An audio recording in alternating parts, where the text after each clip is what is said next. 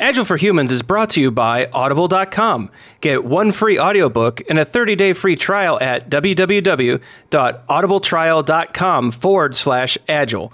Over 180,000 titles to choose from for your iPhone, Android, Kindle, or MP3 player, including Scrum, The Art of Doing Twice the Work in Half the Time by Jeff Sutherland, and Crucial Conversations by Kerry Patterson. Visit www.audibletrial.com forward slash agile to enjoy your free audiobook today. Processes and tools dominate today's agile discussions but we are devoted to the individuals and interactions that make it work. From the beginner to the veteran practitioner, we have something for you. Welcome to Agile for Humans.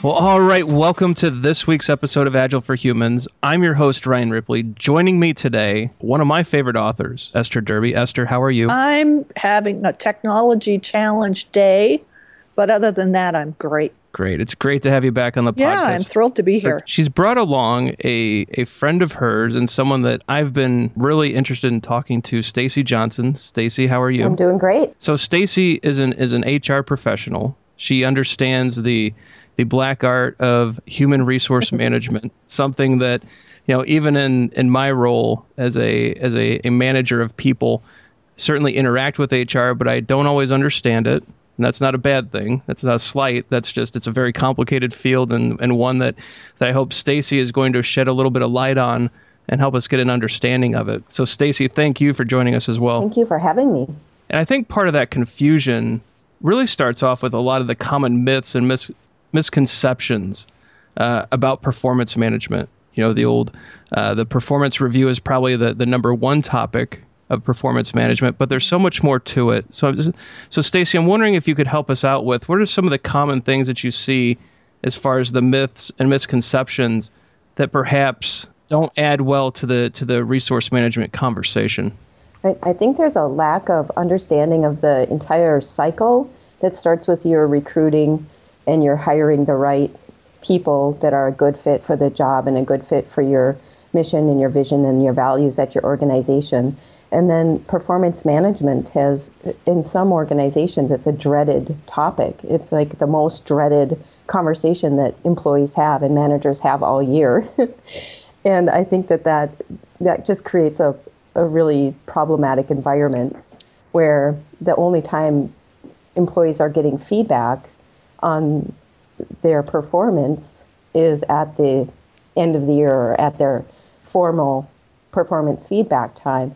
And that that's that just creates a big gap. It, it needs to be a, a much more robust and ongoing conversation. But i think the way that it's handled oftentimes is it, it just doesn't have very much impact unfortunately I would, I would say that it actually does have a big impact but it's not the impact people hope it will have. There you go. Right. I mean, I think people um, hope that it will improve performance, but when people are getting feedback only from the top down and only very infrequently, I think what it, the effect it has is it creates cynicism and erodes trust. Exactly. Well stated. Well, and I think the interesting part there too that that Stacy you, you might have started on is that this is a cycle. And I've never actually viewed it as that before. I've always seen it as individual events that just kind of happen, right? So we hire somebody, we onboard them. They might get a, a few days of training around corporate history and culture if they're lucky. Correct. And, and then they're thrown into the, the fire of, you know, here, now you need to be productive.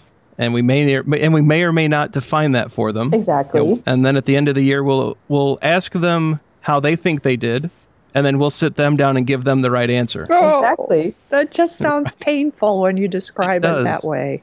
It does, doesn't it? But um, but there actually is a cycle there, and I'm wondering if, in your experience, is that a, a cycle that's actually managed within the HR department? Is that something that from from step to step that's that you can see like there's a flow?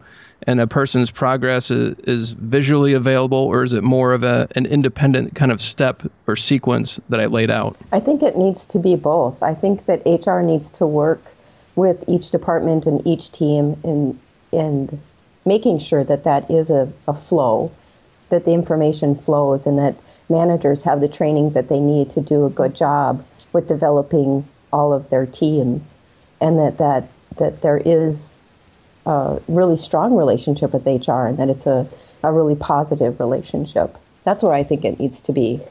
I, I think you hit on something really important, Stacy, is that the managers have the skills to do it. Because I, I had a conversation with a HR person, not you obviously, but with an HR person a, a while back who said, well, we have to do annual reviews because that forces managers to give feedback at least once a year. It, therein lies the problem, right? If managers don't know how to talk directly to, to people or just set expectations or to um, build feedback into the work so that feedback isn't just coming from their manager, um, that's really the issue, I think. Yeah, I agree as a manager myself, I, I, certainly have to go through an annual performance review process, and that's part of the that's part of the gig. What I've never really understood, though, you know, what are the actual legal requirements of performance assessments? What do we actually have to do versus what perhaps some some common but not necessarily needed practices are? You know, Stacy, is there there's some insight there that you can give us around what we're actually obligated to do from a legal uh, perspective? That's a really good question and often confused by many organizations and managers.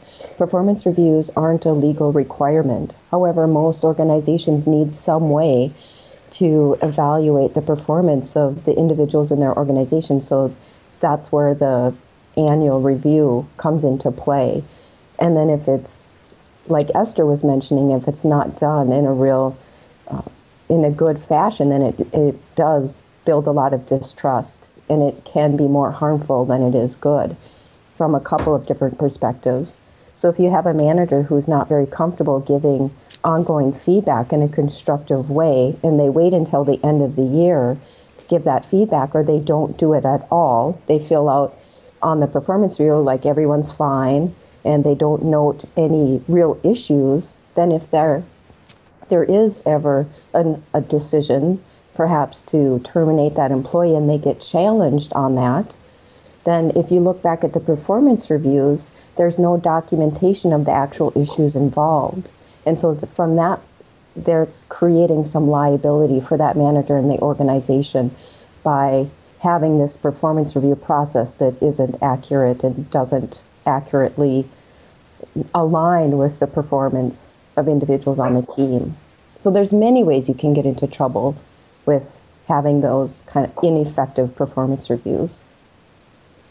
So actually providing training to your management and having them understand the value of frequent feedback but honest documentation of that feedback is actually a pretty good risk mitigation strategy. Exactly. It if it's done consistently. Right. Because um, what what what I when I was a manager, what used to happen was that you know everything was pretty much done on an annual basis unless there was someone who, for some reason, was an exception case, right? And they weren't doing their job appropriately in someone's point of view, at least. There's a point I want to come back to in a little bit about that. But then, then we were advised to start doing very detailed uh, documentation on that individual. But that also creates a liability if the employee is terminated because they can go to court and say it was harassment. They were not doing this to anybody else. I was the only one that was getting these detailed documents every week about what I was doing wrong. So obviously there was some discrimination there. And they so, could allege it was based on their protected class and not at, at all on their performance. And or just targeted. You know, they, they were targeted in some way. Which brings me to the other point that I, I think is often left out of the whole discussion about performance review, which is that Kurt Lewin, found a nice, succinct way to, to state this many years ago. He said that behavior or performance is a function of the person and the environment. And most performance reviews focus only on the person. They don't look at all about the environment in which this person was supposed to be doing their work. If the environment isn't conducive to the person actually being successful and the person is being evaluated without the context of that environment, it can often feel very, very unfair. That's true because the yeah. individual may not have the tools that they need right to be successful. But if that isn't a part of the conversation, right, that, that's a big gap. And then when people feel that it's unfair, that's when they're more likely to go to court. There's some there's a bunch of research about related to physicians who have suboptimal outcomes. But when there's a there's an issue with a surgery or a birth or any sort of situation, they have found that the doctors who empathize and listen don't get hauled into court. And the doctors who stonewall and say, you know, well, it wasn't my fault, do get hauled into court. And I think there's a really interesting parallel with situations that involve performance and HR. It's like when people feel listened to and they feel that the process was fair, they recognize that, oh, yeah, I'm really not cut out for this job often. But when they feel like they haven't been listened to, that's when things tend to get ugly. When it feels like it's uh, all a one way process where they are being evaluated without reference to their environment and without a chance to tell their story. That's when things tend to get really ugly, in my experience. Does that match your experience, Stacy? Yes, it does. I agree with yeah. you a few takeaways from there. I think, first of all, deep down, we all want to be treated fairly. Yeah. And when we're not, you'll see some of these very emotional and, perhaps, you know, justified responses to not being mm-hmm. treated fairly. Uh, the other one is the system is important.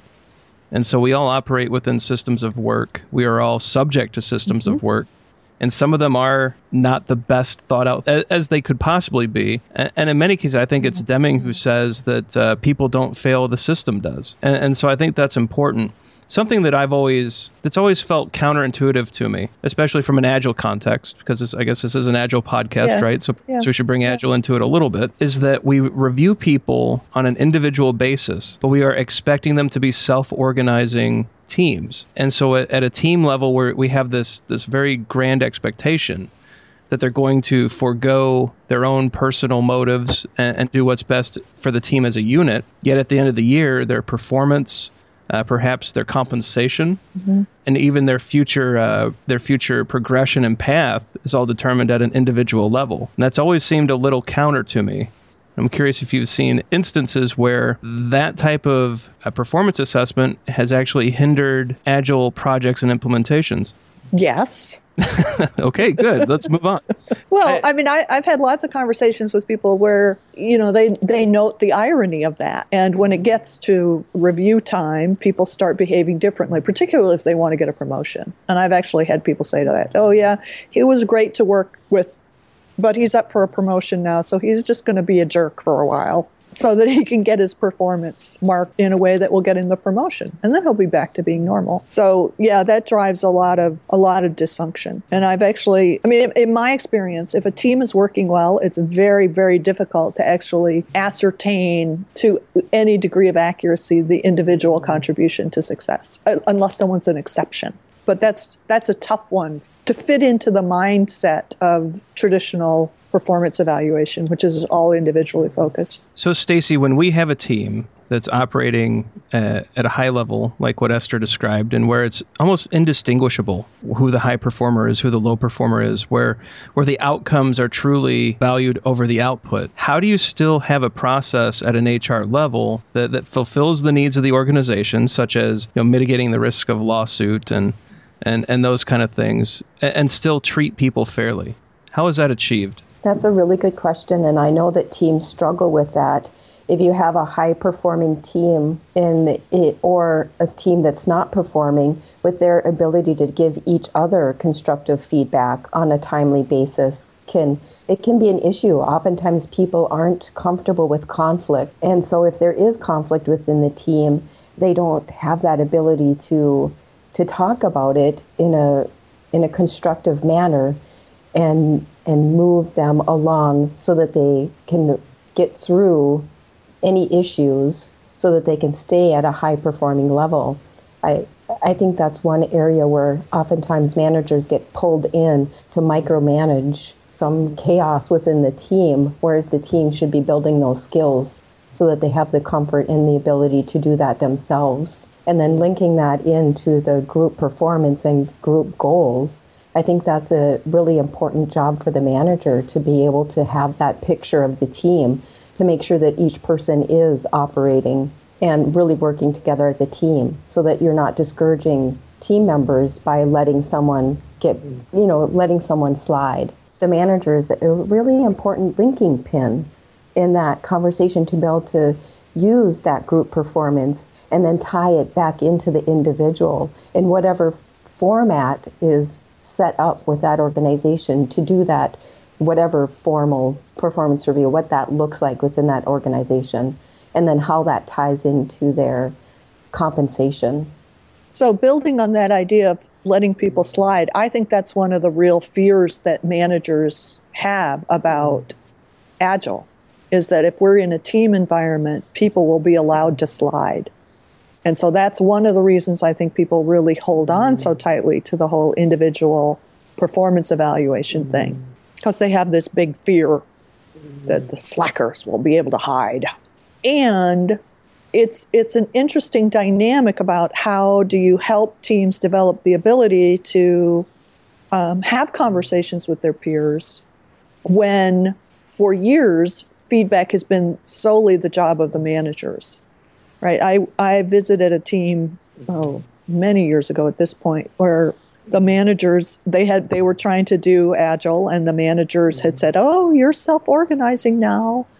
You take care of everything.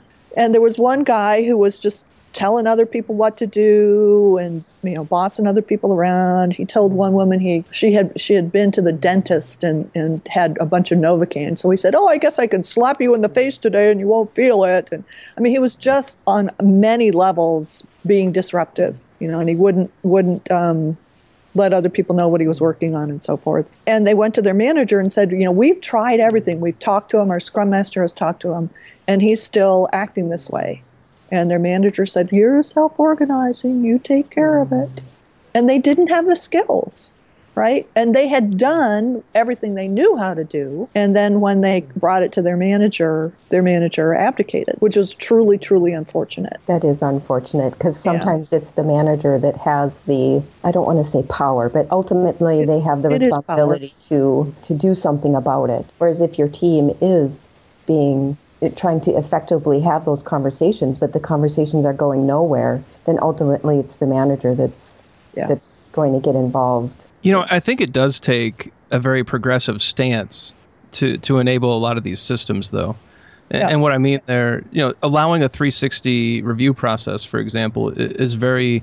It doesn't feel safe to a lot of management because a lot of conflict will come out, and there will be old grudges surfacing from working in traditional ways for so many years and all of these things coming together, it could be volatile but we have to learn how to get through that mm-hmm. if we're going to be a self-organizing team right? Well i can i can tell you one way not to do it. This is another thing that i have seen which is one the the manager set up a mandatory feedback circle where the team had to sit in a room and each person um, would ta- have their turn in the i think they actually called it the hot seat. And all the other team members had to offer three pieces of praise and three pieces of criticism. I think a key tenet of of what we do, whether you're in, a, in an agile space or not, is that such things should be voluntary. Well, uh, yeah, and I can't really imagine uh, if I thought about it for a week. I don't think I could come up with as good a way to break a team. Yeah. As as doing that. When there's an issue, it's best to talk about it directly and respectfully, but that does take skills. It does, and I and I think the part that from a management perspective, you know, Esther, you noted that managers worry that people will be able to slack. Mm-hmm and, and I've seen that pattern as well in the in the projects and transformations that I've worked on. But what the truth is is there is no place to hide right. on an agile team. Right. It is it is very right. much apparent almost from the from the start who's doing what, how they're working together, and what the what the outcome is. Mm-hmm.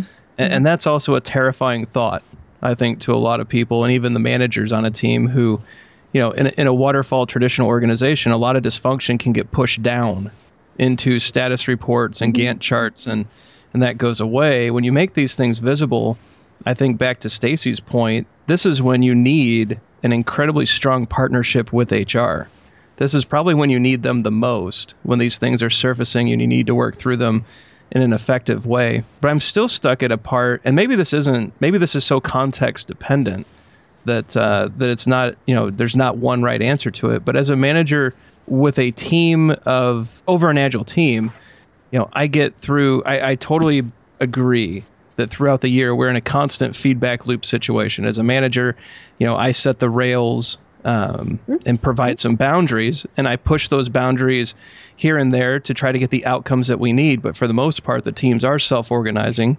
You know, we step in when uh, they are completely stumped but still we're asking questions and coaching not just fixing. You know Right. it's, it's that kind of management. It's that servant servant leadership management that that i think is effective.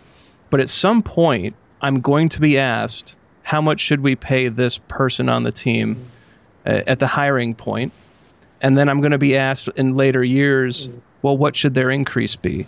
And what kind of bonus do we pay? And what kind of stock options do they get and I've always struggled with a model that actually treats people back to, to Esther's point earlier in the fairest way possible. And so, have you seen models where companies have come up with whether it's the team has a pool of money they allocate themselves? Where I know that that experiment has been tried with mixed results. Um, I've also seen where management just flatten it out. They say we have fifty thousand dollars to spread evenly across the team, or we have you know X percent that everyone will get on an annual basis as a cost of living increase, and move on. Have you seen any that have been exceptionally effective when working with an agile team from an HR perspective? or any team really. Any team, absolutely. Yeah. I think the there is the challenge that how do you keep the team working effectively as a team and not create this competition within your team? If you say you have an, a pot of money, and how does that get distributed? Well, instead of creating more teamwork and creating a high functioning team, you can create a lot of internal competition. And so oftentimes that hasn't been successful if it is set up in that way of being competition and you know if i if i'm doing well i might get a bigger chunk of the pie so being able to analyze your team goals and and compare how effective and functional your teams are across your organization then i think that again is going to bubble up to your managers at some point to to identify the higher functioning teams and then reward the, the completion of goals or it's a really it's a quandary. It's a great question. I don't know who the high performers are anymore because I'm not guiding day to day day to day activity. I'm assessing outcomes, and so I know that the team as a whole is either meeting the outcome ob- objective or not. But at the output, task, story, epic, however you mm-hmm. want to slice it, that level, who am I to say is the rock star or the or the, or the underperformer? Well, I, I think you just touched on another one of the myths, Ryan, which is that managers ever could reliably identify who the high performers were. Absolutely. And that's that's actually one of the biggest myths about um, performance management. It has a lot to do with how I mean the the cognitive biases and the biases around this are pretty well documented. That it may be about who is best at communicating to their manager. It may be who the manager feels the most personal affinity for. There are all sorts of things that get in the way of actually being able to reliably assess who are the high performers. And it can be that, you know, people who are quietly going about doing their work are actually mm-hmm. making huge contributions, but the people who are maybe not doing so much work but are really good at presenting themselves look better from the outside. So I, I think that's actually one of the really important myths uh, around performance reviews. that's a hot topic in the hr world right now there's been a lot of conversations about you know how do we improve performance management and some companies are taking a look at that and looking at their traditional systems for example i saw a study where 58% of their supervisors thought that their performance management system wasn't effective and didn't drive performance.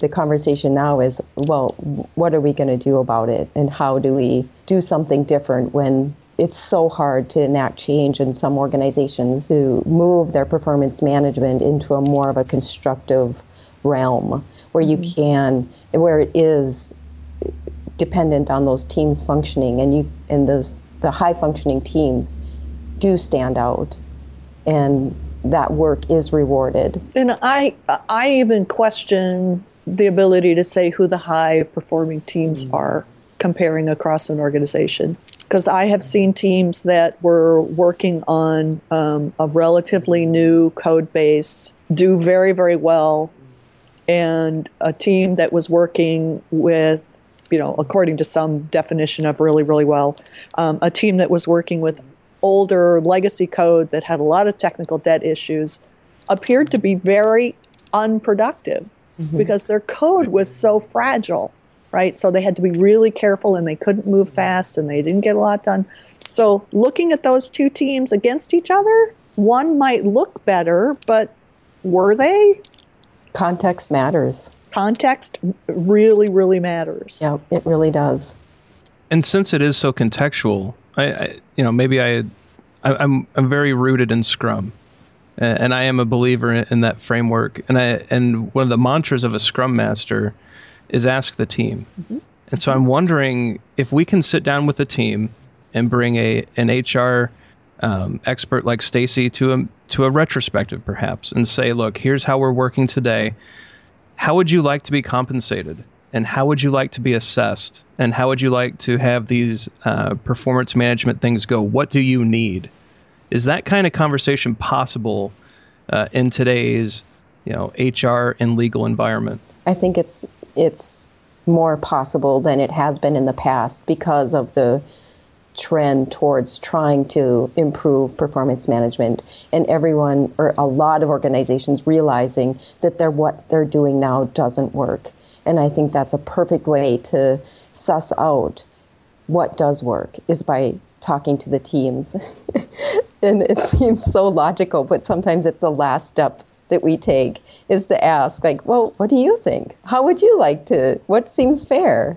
Like, why not start with that? That's brilliant, Ryan. No, I'm just stealing from work that uh, that Esther and, and Schwaber and many others did, uh, getting Scrum off the ground. But I, within my own constraints, I personally, as a manager, try to do that, where I will just say at the beginning of each year, how do you how do you want to be assessed?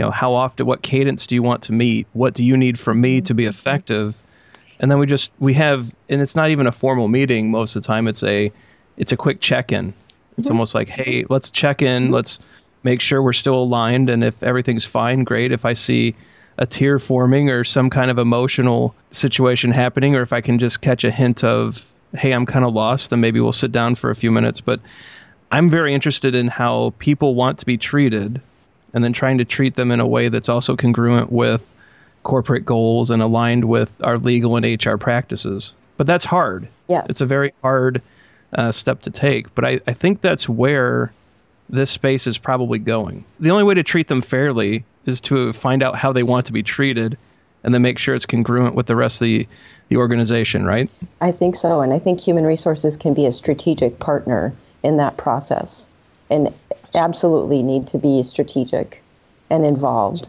But that's also a very progressive stance. And so, what do you think that's, are some of the blockers to taking that kind of position on performance assessments and compensation and evaluations?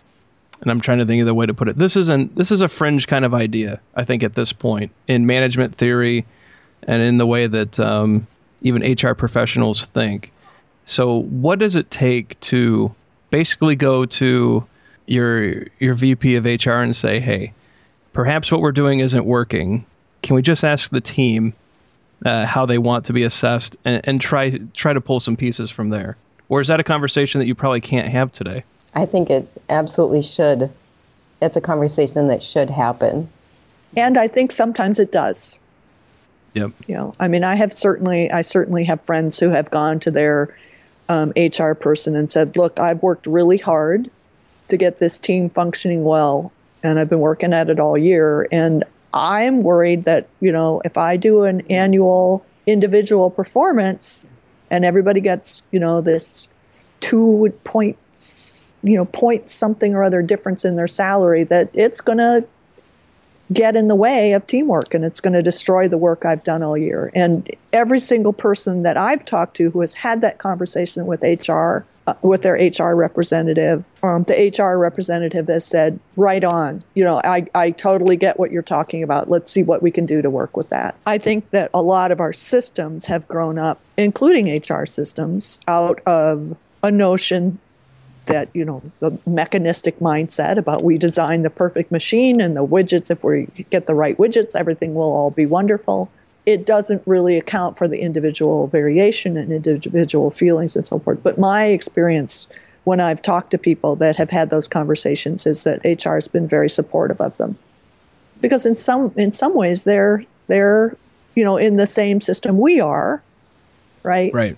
Right. and I think I think agile um, is one of the first things that has been so team centric and so much in favor of self organization that um, it's it, it is kind of bumping up against those systems in many places. And I think systems change can be difficult to navigate. Mhm. And so the but I'm very excited about the conversations that are happening happening and I think we're moving this conversation in the right direction. And I think agile is a great place to have that happen because of the focus on high functioning teams. I think too, it's going to be a generational thing because I, I know that there are um, pockets of management that do want to pick winners and losers, and they see that as some kind of influence or authority or or perk of the gig, and um, that that thinking, I think, has to go away. And until it does, I think we're going to struggle with this this fair treatment and more effective means of of assessing people. Or is that an unfair statement? Have I have I treated managers badly? Well, here's here's the thing. I don't think that the majority of people who are managers would say, "Oh, I'm going to pick my favorite kid." But there's something about the system of management and the origins of the system of management, which you know comes from separation of head and hands. Um, Right. You know, we're the people who do all the thinking, and you just do the work as we tell you. And that that um, that mindset is very entrenched, but not at a conscious level. Right. So, uh, you know, people people who are you know pretty well adjusted human beings walk into that system, put on that um, mantle, and a lot of those things unconsciously become part of how things are acted. So I think on some level it is generational. Although I have a friend who said, "Well, we're just going to have to wait for the current generation of managers to die out." But I don't mean it like that. I think Esther, you cleaned up my comment quite a bit. That um, it is a, a factory mindset Yeah. that is prevalent in a lot of our subconscious Yeah. uh, thought, but we're now knowledge workers. Yeah. And, and knowledge work is is a different beast. And uh, a good friend of the show, and I think a good friend of ours is Tim Ottinger.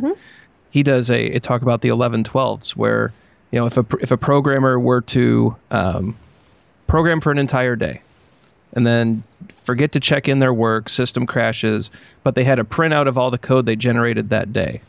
How long would it take them to just type that back in and get it checked into Subversion or Git or one of the, the many code repositories? And the, typically, when he asks that question in a workshop, and he shared this on the show, so I don't mind giving away his punchline, but uh, it's about 30, 30 minutes, maybe 45 minutes to get it back into the system. Well, that gives managers pause. Well, wait a minute. That's eight hours worth of work that took you 30 to 45 minutes to type. And it, why didn't you do it in 30 minutes the first time? exactly. And that's it. It's one of those insightful moments that Tim creates quite often in his workshops where basically it says, look, we're not factory workers anymore. This is knowledge work, and people are working when they're doing the thinking. And it, it's such a huge distinction that it's one that, that, um, that, that caught me up for a while. And it, uh, I think it's a hard, um, a hard change to make, but I think you, you've cleaned up my thoughts very well in that it's really not, I'm not wishing that the current, uh, you know, group of managers move on and retire and hit Florida and, and enjoy, enjoy the, the retirement life. I'm, I'm more thinking that it's that, that manufacturing type mindset or that factory work mindset that just has to get out of our, our thinking because we're no longer just building widgets. We're, we're manipulating ones and zeros. And that's a totally different thing.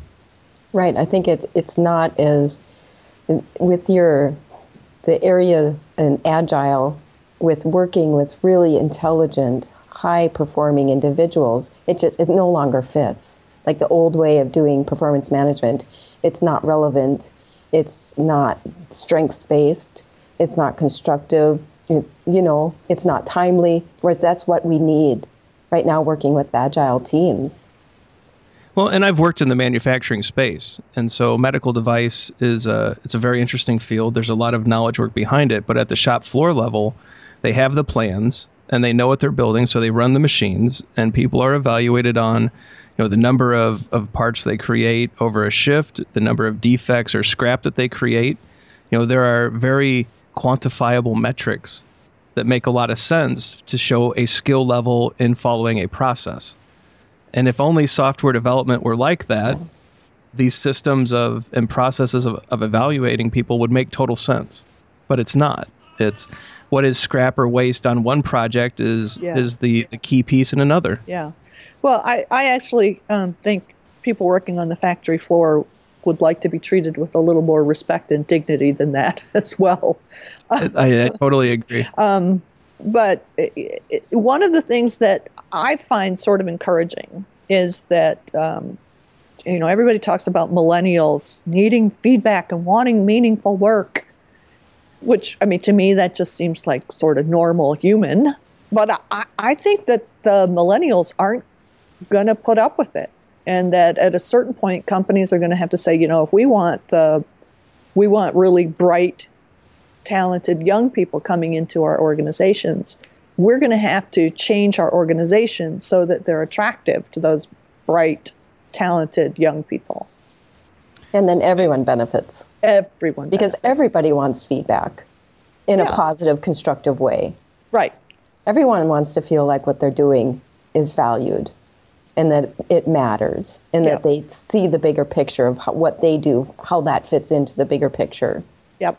You know, it, it's interesting the the the millennial comment because I I totally agree. And from a managing perspective, we've se- I've seen this. We would bring in a, a candidate that's in that that age range. Some of the for a, a very you know very good paying job, uh, a lot of challenging work.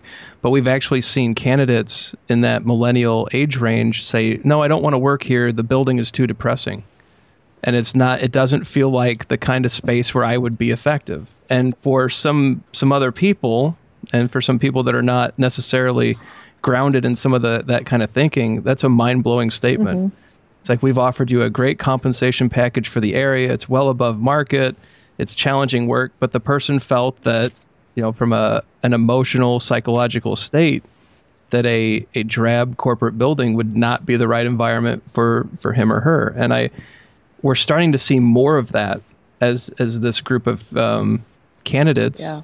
Just as this group of people uh, come in and, and interview, and we're seeing answers like that that are just I don't want to say confusing, but stunning. Yeah, well, it, uh, I think it goes right back to that Lewin formula. The behavior or performance is a function of the person and the environment, and to right. separate those two is to, you know, by definition, create an unfair evaluation.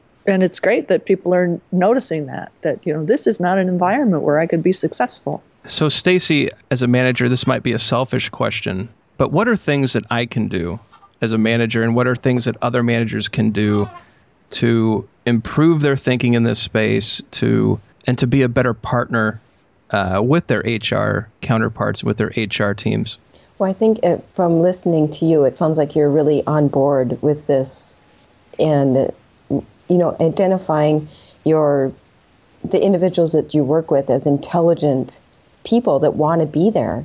Like most people want to be at work because it's engaging and it's fun and you know on your agile teams people have that intrinsic motivation. And the, and for our managers is to tap into that and to make sure that there's space for that creativity and space for people to do their best work and space for them to use their strengths and that it is strengths based and that when there is conversations because of course conflict is inevitable. It's going to happen with every team. It's just it's impossible to work in an organization and not have some conflict. So when it does happen that there's the ability to talk about it in a constructive manner that is kind of a feed forward concept so that you're looking at not oh what are all the mistakes of the past or what has been going wrong but okay so that project didn't go perfectly but how are we going to make improvements or how you know so it's looking into the future so it's uh, how are we improving if that helps for managers to have that framework that lens I think that idea of a feed forward is a really important idea. So to build on what you said, Stacy, rather than look at what went, you know, what went wrong, let's let's understand what contributed in the environment, and then let's see what we can do to create an environment for success. Right? How can we create the space for people to be really successful? I agree, and that language is from Marcus Buckingham, who is yeah. a prolific author, and the strengths based and and that feed forward concept is is from that. So I'm certainly not making that up. I'm drawing from from the research on in that area. So I think what will, what will be really exciting to people listening is that those conversations are happening in the HR world, mm-hmm. and that the that the realization that the ways that uh, people are currently assessed today, there's an acknowledgement that you know at 50 percent, 58 percent of people saying it doesn't work. I think is the stat that you gave us earlier, Stacy, is um, or it isn't effective. Isn't effective.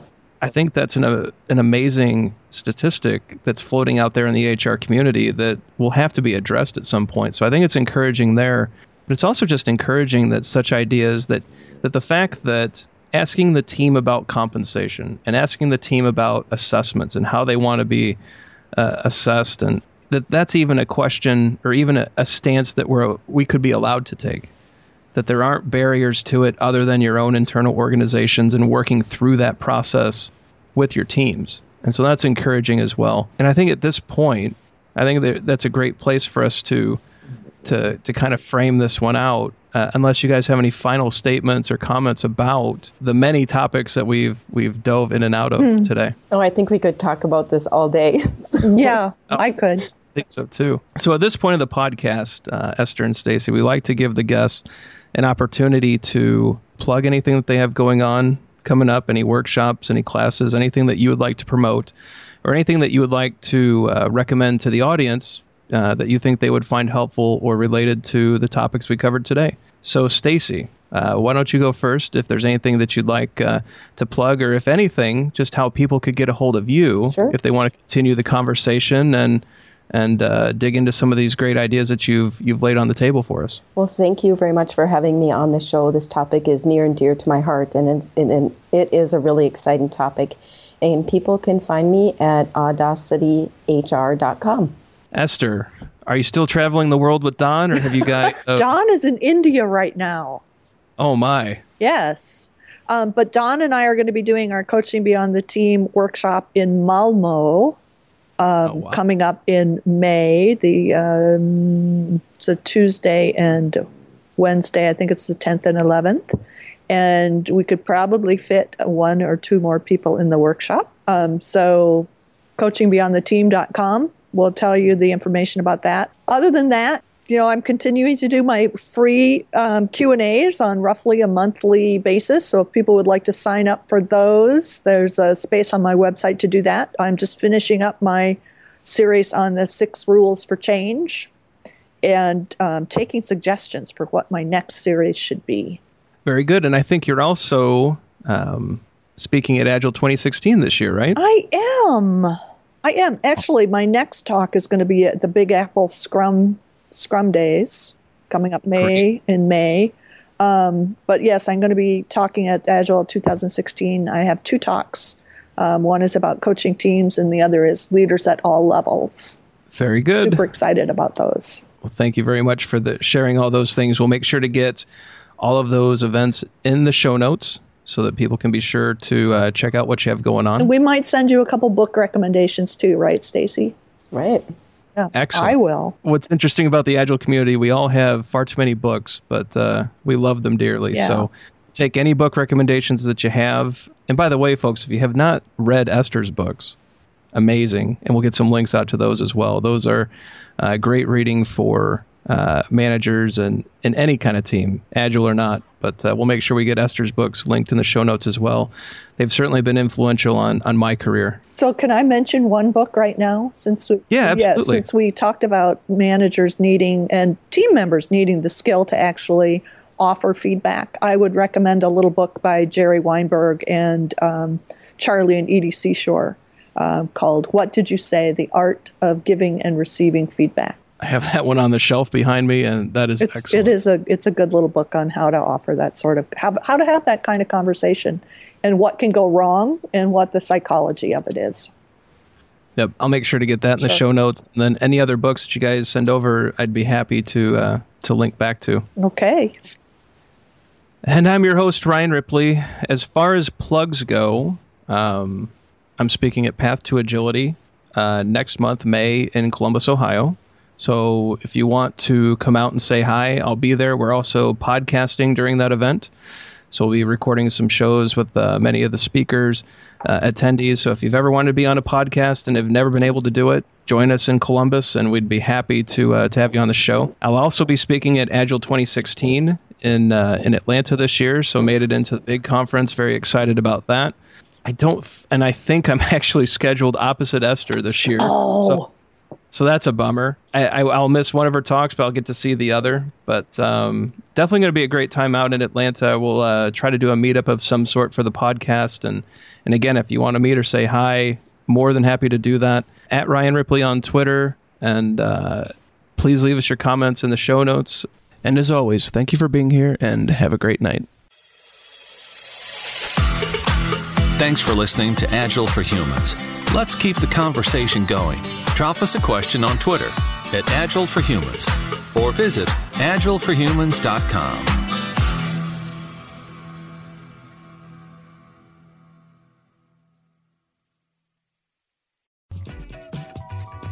Hey, it's Ryan. If you're enjoying this show and want to take a deeper dive into Scrum with me and Todd, check out agileforhumans.com forward slash training.